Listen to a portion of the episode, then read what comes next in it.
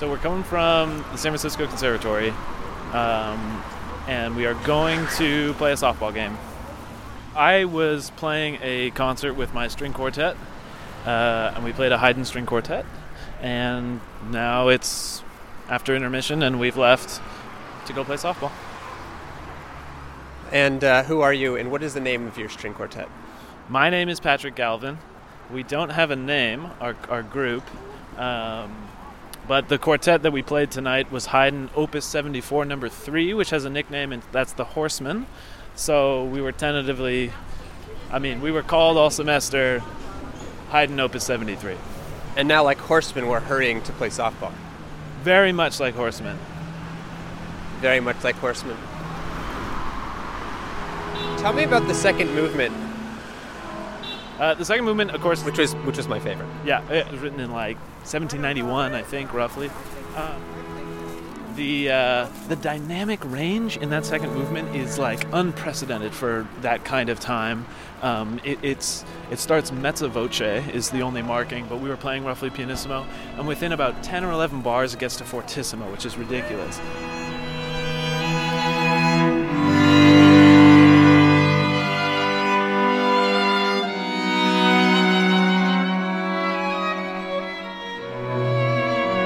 Seems like it's going along in some key, and then kind of out of nowhere, a chord happens that seems like it's totally not in that key, and everyone goes dramatically. Everyone plays that one chord, and it happens a couple times. It's always kind of surprising and delightful. Do you know what I'm talking about? Yeah, yeah. So that that chord is the climax of that crescendo that I was talking about, the fortissimo, the top of that dynamic range. So it seems like he combined dynamic contrast with harmonic contrast. It is a very surprising chord, um, like in every way possible.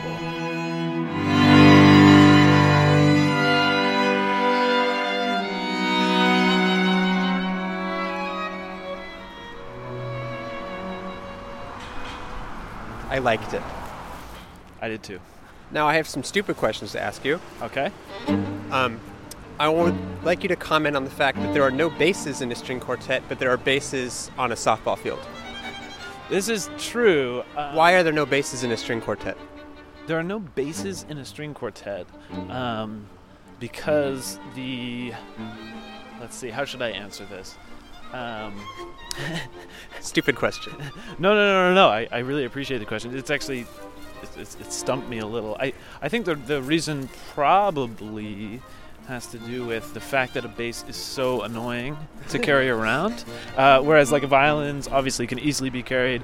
Viola, though annoying, is easy to carry. And cello is light enough and can really fit on your back. Bass is just inconvenient.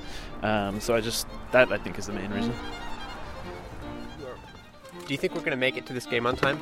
Not at all. Okay, we're going to do our best though. Where are we?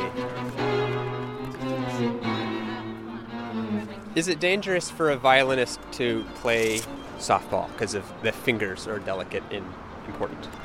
Uh, I don't think softball is as bad as like basketball, but it should be fine. I always enjoyed playing sports. I don't. You should be a violinist. This interview is a lot more nerve wracking than the performance. I'm a really scary interviewer. True. Thank you. Okay, now we're kind of hustling because we're like really late for this game. It's Haydn's fault.